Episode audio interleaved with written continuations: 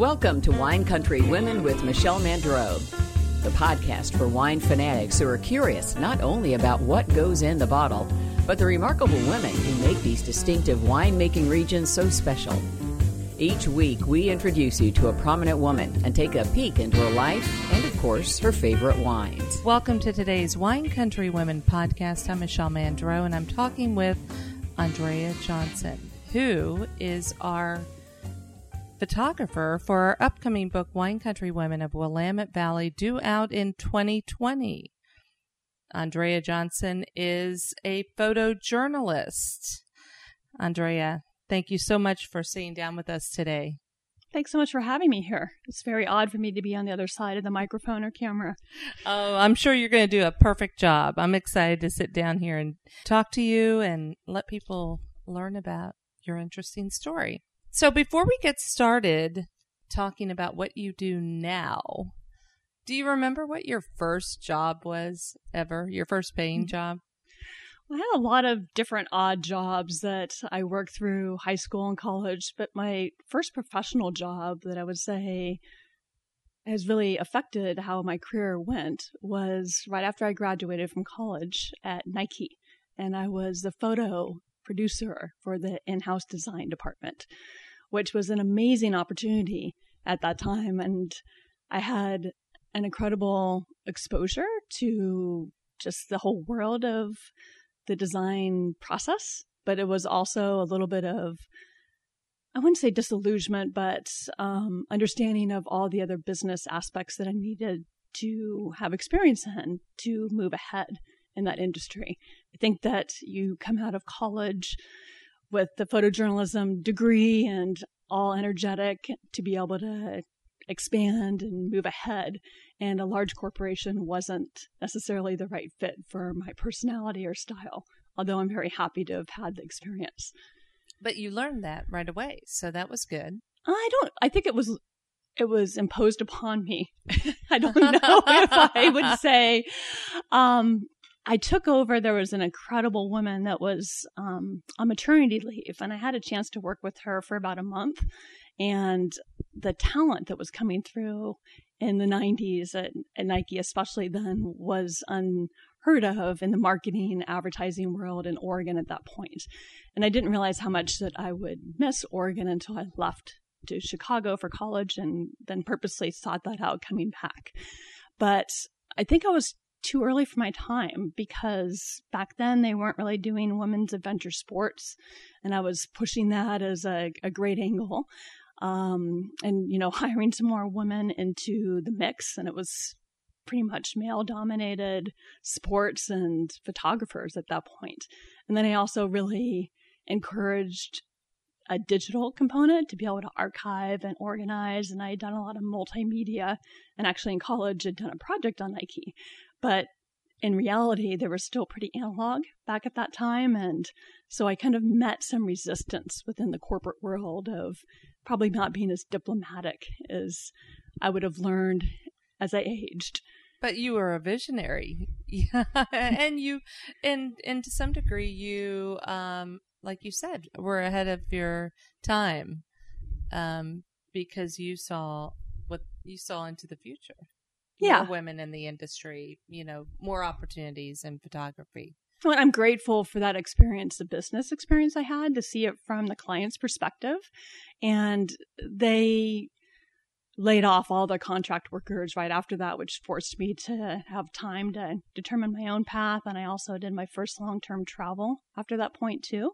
Okay. So it, I think it scared me off from coming back into the industry for about 10 years as a photographer because I saw the amazing talent. Like we would be in a room and there would be a thousand portfolios, like beautiful, like three, four hundred dollar leather bound, really well cared for, curated portfolios, and only a really small percentage of those would have a chance to get seen. And I just realized what I was up against being a freelance photographer at that point. And I think, had I not done the experiences with other companies before I went out on my own, I probably wouldn't have survived through all the downturns and all the challenges that are just inevitable in any business, but especially creative. That's a good segue to where we are today. So you have your own business. How how long have you had your own business? Yeah, that's it's crazy for me to think back within the wine industry that I'm I think one of the longstanding people specifically within the photography um, community in the wine. I, I guess I would say 2002 was the first project that I began with, and I I ended up choosing, I think, wine by the economics of what was happening. But I can't imagine had I not focused that niche and been able to find something with the perfect um, combination of the industry was really taking off at that point and there was a niche to be filled and it allowed me to be able to stay where I've grown up and really build and, a business. Yeah. But while you focus on wine, agriculture, you also do adventure travel and film. Yeah, right? I mean, adventure travel was my first love, and it still is. Any winemakers that have known me well enough to get them out in the vineyard and have them do a yoga pose or climb on top of something, or I'm climbing on top of some angle. Um, you know, I've, I've, I think I came into photography through travel, um, and I've always combined the two as much as possible. So I still love that aspect, but that that market per se um, that really doesn't a generalist travel photographer to make a living at that doesn't really exist anymore like it had potentially 10 or 15 years ago. So I went full time freelance and decided that during travels, and it was right during September 11th. Oh, so Lordy. there couldn't have been probably a more difficult time to have transitioned. Um, and it was the wine niche and focus that I think really was due to the success of being able to fine tune the um, the ability to grow the business. But it was the travel that helped me tell a story, and it was the first examples that I showed the wineries um, of how I was able to build from that photojournalistic background a series of storytelling images that captured something more in depth than just an individual piece here and there. And um, I've been fortunate to be able to to work with some of the wine clients for over a decade, which is amazing. It is amazing, and you have such a great um, group of wine folks in Willamette Valley, such accomplished uh, individuals. But let's stay focused on you. You have four books, won a Telly Award for the Noble Spirit, was actually the Washington Wine Commission um, videos that we did. Okay. So. And you also regularly work for Wine Spectator. So I've got to ask, what was a turning point in your career? I mean, there's been multiple, and I've continued to evolve my career. I think that if you don't innovate and evolve, that you get left behind. That's true for any of the businesses. Um, and if um, turning point isn't the right word, what about maybe a big break that you had? I mean, I think my very, I'll, I'll maybe mention a few. The first um, client that I worked with in Future Opportunity was actually with WillaKenzie. And I had shown a bunch of my storytelling photos to Ronni and Bernie at that point. And they said, great, um, let's come in and capture all these different aspects, but I don't want anything traditional. In fact, the first photo I want you to capture is let's go for like a 20 foot aerial photo that you know captures the entire vineyard in a sense of place and let's get up in a helicopter or something. You can do that right? And of course i tell bernie sure i can. But i never really i'd always loved aerial perspectives and sky, skydove skydiving paragliding rock climbing you know the whole adventure. The thought of hanging out of a helicopter was very attractive to me. But i've always i think seen an opportunity for a way to be able to tell a story differently and you know certainly from the air is a beautiful sense of place but then had to take a bit of a risk to figure out how to do it and have that be on my own dime and my own reputation that I'd be able to pull it off well. And it wasn't easy back then because it was slide film and it was at dawn. The helicopter had to be very steady. Um, and I had to take three shots for each frame to be able to get the exposure range between the vineyard and the sky. And then I did five vertical shots together that could stitch on the computer and blow up to something that size. So it wasn't Wow. an easy photo, and it turned out thankfully well. Um, and so that helped, I think, establish part of my aerial expertise in the industry. Um, and then the next opportunity that came along is I wanted to do a larger project. I'd started to work with Wine Spectator a bit. Um, I captured a lot of um, weather type photos. So I think it was a shot of Chehalem in the snow with the red barn. It was one of the first Oh, like Oregon that. stories Mhm. that opened up the feature. So I've been doing their features since 2005, which is a long time. But, you know, I had the vision for the Passion for Pinot book um, from ideas that I'd seen in other wine regions. And I knew that Oregon hadn't really told their story yet. So coming up with that idea, then partnering with Bob and having the community um, really envision what that story should be. And this was, you know, right, I think, before Sideways, even when New York publishers were thinking, oh, Pinot Noir is a fad or it's a small little niche. What's that international or even national interest going to be? And the industry here always knew that there was something special and really helped tell that story. So that was my second biggest break. And then from there, it's just expanded to different wine regions all over the world. But this will always be what I call home. You've mentioned that you hang out of helicopters and you push personal limits to get the shot.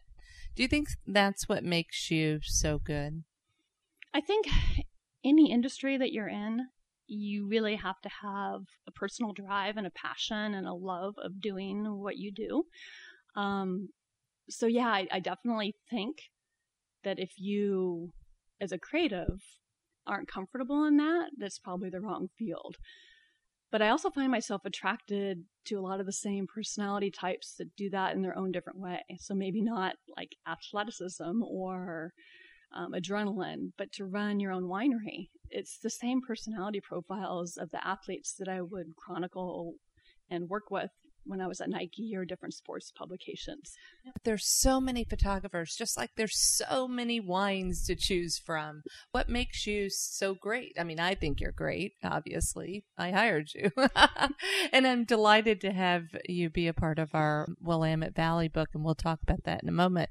But what, what do you think it is that you bring? I think it's really knowing the industry well and being committed to telling that story, not to overuse the authentic word, but organically to spend the time. Um, people may see incredible aerials or sunrise or sunset photos or moments of a candid portrait or event or um, you know even more the video that i've been doing recently and think oh that just came together but it's it's knowing the place intimately and knowing the people well enough that you position yourself when the opportunity comes together that you're that go-to person and i also think seeing beyond what the possibility is at this particular time but what the future can help expand I've been able to partner with a lot of other visionaries that had that same belief. And so, like the collaborative approach to building an image library. And I, I mentioned that some of the wineries are, are clients and I consider good friends. I've, I've worked with them for over 15 years. And to be able to have that opportunity, just to be invited into people's lives and homes and their dreams. And I mean, how fortunate to be able to help capture something that is so personal for so many people. And that's what's also kept the work really interesting for me because it's not just a one off beauty shot or concept. It's it's telling the than that. story of of that place and it's continuing to evolve how I've done it in different media. Proudest accomplishment, and I feel like we've kind of talked about some major accomplishments, but proudest accomplishment that you've had in your Hmm. career so far? Mm, it's a tough one. I didn't expect that question. um, I mean, I I think probably the fact of being able to to start my own business and to have been able to keep it successfully, sustainably growing during this whole period. And as I mentioned at Nike, I was really scared to go full time freelance. There's just such a small percentage of people that support themselves off that purely. And ever since I have gone full time freelance, that's been my only source of income. And I didn't do it in the easiest of ways. I, um, between working for all the other companies, um, it was sports magazines and sports companies and a little bit of independent travel in between. I was hiring all these photographers, doing what I really wanted to be doing. And I think it was too difficult for me to all of a sudden hang my hat up and say I'm going to become a photographer. So I took off and I traveled. I traveled for 18 months and um, actually six of those months were were pretty um, off the beaten path. Like I lived in a tent and didn't have a warm shower for Oh, my of those months. Of course, I was in tropical South Pacific or um, parts of Asia, but during that time, I allowed myself to begin experimenting with what it would be like to be a creative or a photographer, and it just it organically grew from those experiences. And when you're traveling, nobody says, like in most other places of the world, besides first world or America, people might meet you and, oh, where are you from? What do you do? What's your job? You're not identified that way when you're someplace completely different. So you have a chance to experience and experiment what that feels like. And then I came back, um, I think, determined that I wasn't going to work for somebody else. But I also came back right after September 11th when all my savings were in stocks and I didn't have any existing clients or any savings. So it was a really difficult time to start a A business. business, right? And it was a do or die. So the fact, I guess, that I've been able to do that for all this time, I think is, your proudest moment. yeah. Have you had a mentor along the way?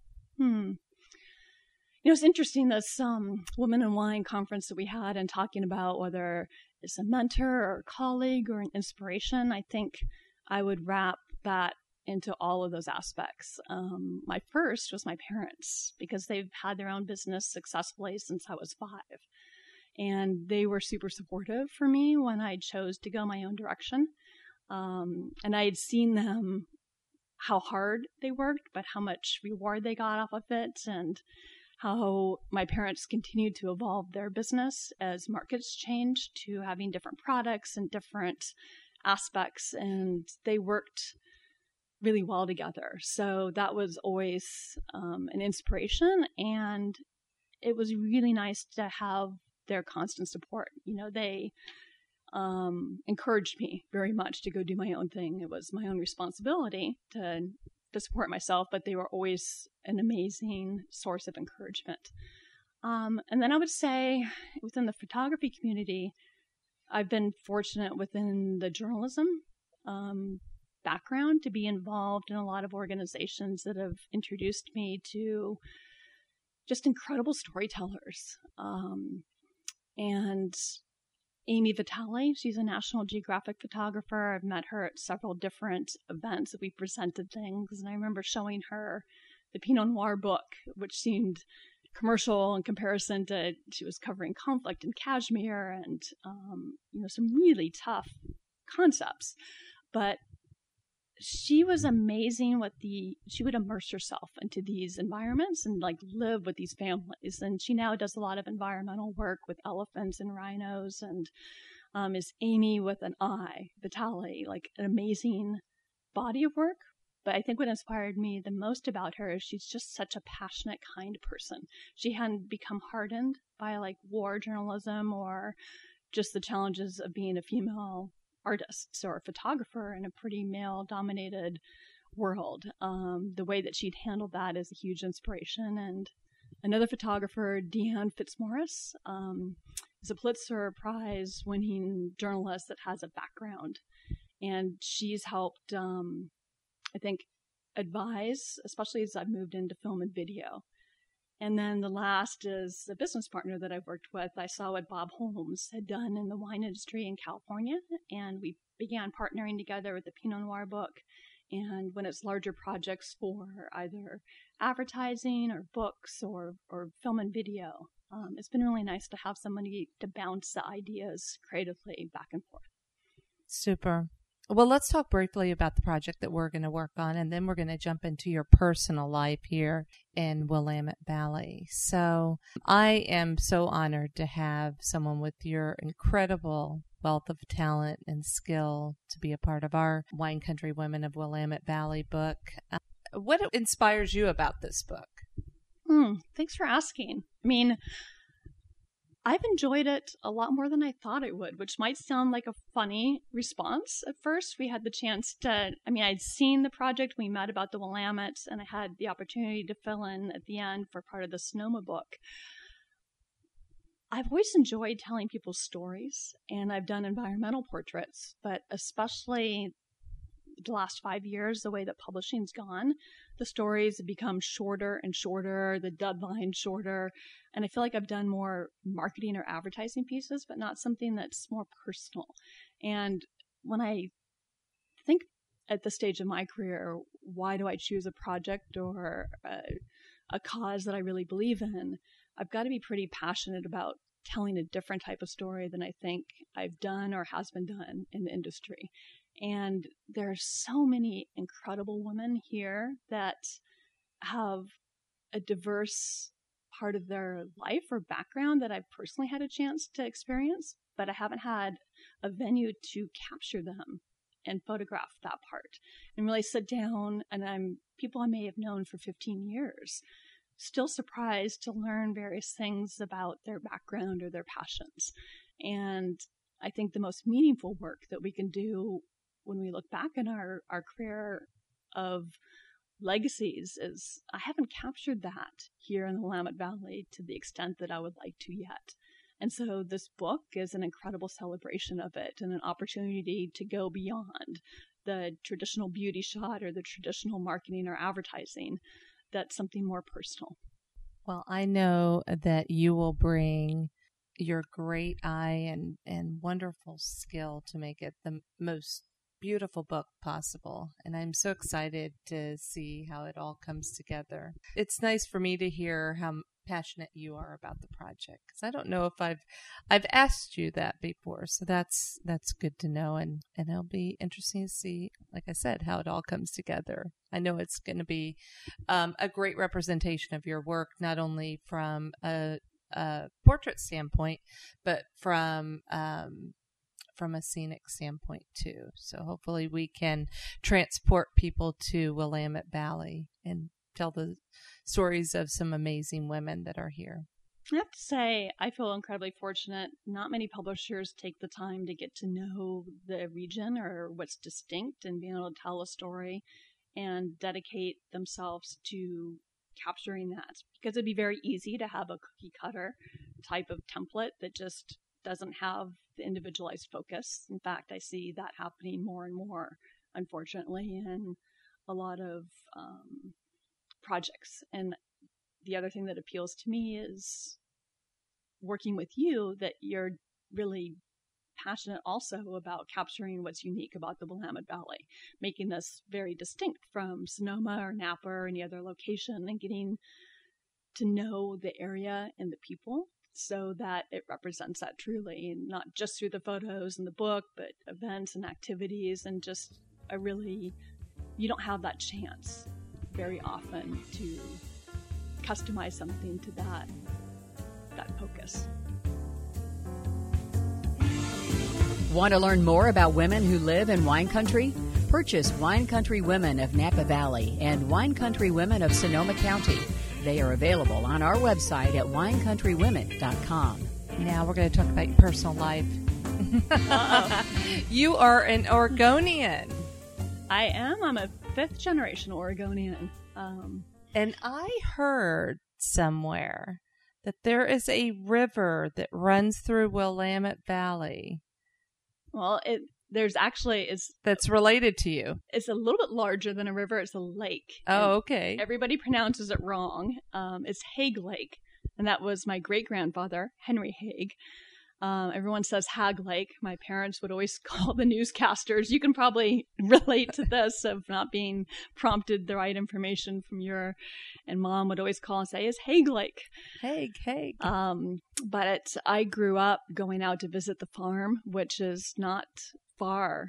It's in Reedville, and then the the lake is near Elk Cove, and so I spent my years in junior high and high school driving all the back roads where the vineyards were beginning to really become established and I always loved the landscape here. So so your family is rich in history in this area. They are, and I don't I don't think I appreciated it enough until I went away to Chicago. And wow, talk about a shock. I grew up on my mom's side, she was from Sun Valley. Um, well, she lived in Sun Valley as she grew up. She actually was born in California, but I had been surrounded by the outdoors. But I also felt that it was really important to have a different perspective on what made the area unique and just to also have different experiences in the world through travel. I didn't have a chance to do that as much growing up because my parents, their business wasn't remote and you're always I think attached to that to a certain extent. Right. But that I certainly hightailed it back. Although Chicago was amazing, all the food and wine in the '90s, and the art and music, and just the whole culture. Coming from at the time, Portland was still pretty small. To hitting the streets of Chicago is a complete shock for me. Oh, I'll bet. Um, and I, I just hadn't had my world expanded to that extent. But during the time I was gone was also the time that Oregon kind of became hip. Like when I was first out there as a freshman, people said, Do you have paved roads out there? I mean, it was like, and I would send them a photograph of Highway 26 Sunset being paved where it was like dirt. And I'm like, No, we really just come from it. It's like, it rains out there all the time, you know. And then it became a little bit of the the hip Portlandia place to be. And it's just continued to rise. And on the, the positive aspects, I think, of those changes is we brought uh, a really wonderful mix of other people's backgrounds and experiences, but people that still appreciate the key qualities of the lifestyle we are able to still maintain in the Willamette Valley in Portland. So, why do you stay in Portland? I mean, I know you live in Portland. Why why live in Portland? Because it's now hip and cool, or does does we happen to be at the Allison Inn right now talking, which is a spectacular place in Newberg. I mean, why not move to Newberg or Dundee or McMinnville, be kind of in the heart of wine country? Yeah, I thought about living in wine country, and it would have been a smart investment 10 years ago. Vineyard land, certainly.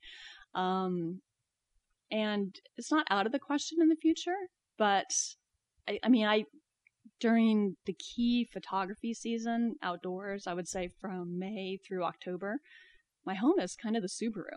I mean, I, I literally packed that car. I've slept in it. I've been in out other vineyards, and I'm a bit restless as an artist. I'm also incredibly fortunate that I'm invited to people's vineyards and homes to capture their beauty, and I, I have a, a definite need to be outdoors like that. Um, but during the winter months, I still I travel quite a bit, being closer to the airport, having the amenities in Portland for restaurants and activities, and is appealing. It's one, and I was fortunate to be able to purchase a condo before the pricing became just for Portland or for Oregon escalating very quickly. It, it's it's kind of it's my it's my grounding place. And I love traveling and I love coming home. And so it's that balance. So if we took a step inside your home, and I have been there, you describe it. Mm-hmm. What is your home style like? Eclectic. I, as much as I believe in photographs being the best way to bring something back from my travels, I, I do admit a bit of a weakness of loving things that are handcrafted in different areas. So I have like a mandala from Nepal that's meaningful to me from the first time that I tracked that was hand painted and hanging in my bedroom. Um, I've got silk pieces from Laos and um, couple from Vietnam as well that were all handcrafted. And I've been in the factories and I've seen how they've been made, not just like sewing the components together, but from the dyeing process to the sourcing to everything. So I really love supporting individual artists in my different travels and the parts that they represent. So I've spent a lot of time in Buddhist countries and it helps bring peace and balance and resonance to me. So I don't know if it's a cohesive design necessarily, but there's something that's really attracted me, I think, in vibrant colors and textures and um, pieces of art that mean something to me beyond just the aesthetic beauty, but what they represent. They connect you to a place. Yeah. Yeah. I want to know, can you tell us something that people might be, people that know you might be surprised to learn? Hmm. I, I kind of alluded to this already. The I Uh-oh. should have saved this. The that I lived out of a tent for six months without hot water. um, all of the sports that I had done as well. Like I loved to scuba dive when I was. But something uh, is there something? I mean, the living out of a tent for so long is remarkable. Is there another just kind of mind blowing thing that you do that a lot of people don't know about, or a hidden talent or hobby? Do you collect something funny? No, I mean, I think some people know this. They've seen more posts that yoga has always been something that's helped really ground me. And there are times that I'll travel that I will maybe just have the iPhone and I'll I will put everything away and just try to make myself slow down and be present to where I'm at. Um, my ultimate relaxation is floating in a warm body of water with sunshine and an area that doesn't have Wi Fi or cell service or any other. I need to really unplug.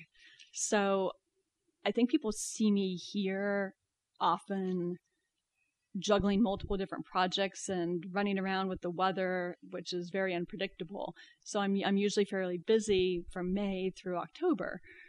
But the yin and yang of that is when I do have a chance to unplug, I might take a very slow travel um, perspective and focus when I do have a chance to get away and I'm not working on an assignment. So, really immersing myself into a place and um, really being present to connect with individual people, especially.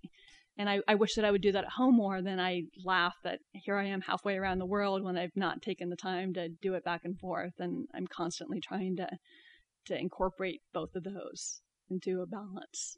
But people might not see me slowing down to that aspect that I really find that I need to in order to speed back up when I'm in town. So it's uh, it's just a matter of making the time to do it, and uh, what people might be surprised is that you actually consciously try to do that unplug. we all need to try to do that. Okay, well, we have uh, talked for quite some time, so we're going to wrap things up with what I like to call five quick questions. So there five questions, they're random questions. The the idea is not to give it much thought. You ready? I, I hope so. well, here we go. What app do you use the most on your phone? Oh, Probably the Sunseeker app. I can point it at the sun and know where it rises and sets. Okay. What's your favorite song? Oh, I was afraid you might ask me that, and I don't. I don't have Okay, one. one. of your favorite songs. Oh, I don't even know if I have like an artist that I could answer. Oh my goodness, bad girl. Okay, I'll I'll give you another question. Which do you prefer, ice cream or potato chips? Hmm. I would say an ice cream. Okay. Um, what's one of your all-time favorite movies? Oh, that's another. It's like asking photographer their favorite photo. I love film. Um, I just said one of. I don't even know if I can remember the name, and I don't know if I would say this is the correct genre for a movie, but I remember seeing Koyaanisqatsi, which is like a time lapse of um, all different stages of environmental cities and um, nature. And this was like 15 years ago um, before the technology was really available for that. And it's always kind of inspired me. What's one, maybe a best kept secret in the area? Mm.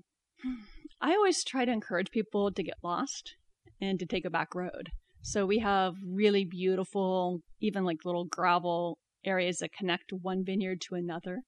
And um, being able to discover those hidden views, I think, is still really accessible in the Willamette Valley that might not otherwise be in areas that have more private land or do not trespass. We are really fortunate to have a gem of uh, biodiversity that surrounds wine country, and I, I just love exploring that.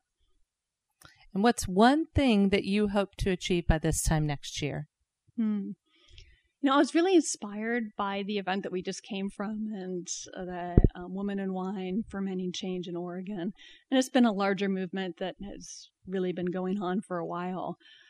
Um, I think all of us have these incredible stories. And by doing this project with you, with the book, I'd really like to connect with community more and to be able to affect a positive change within all aspects of that. So I think individuals with a winery or um, as a photographer or a writer, we all are on our own worlds and projects, but I'd really invite and love to find ways to work together to make a larger impression beyond just speaking to um, the same audience. So I look forward to being able to make those voices seen and heard in a really positive way in a much larger scale.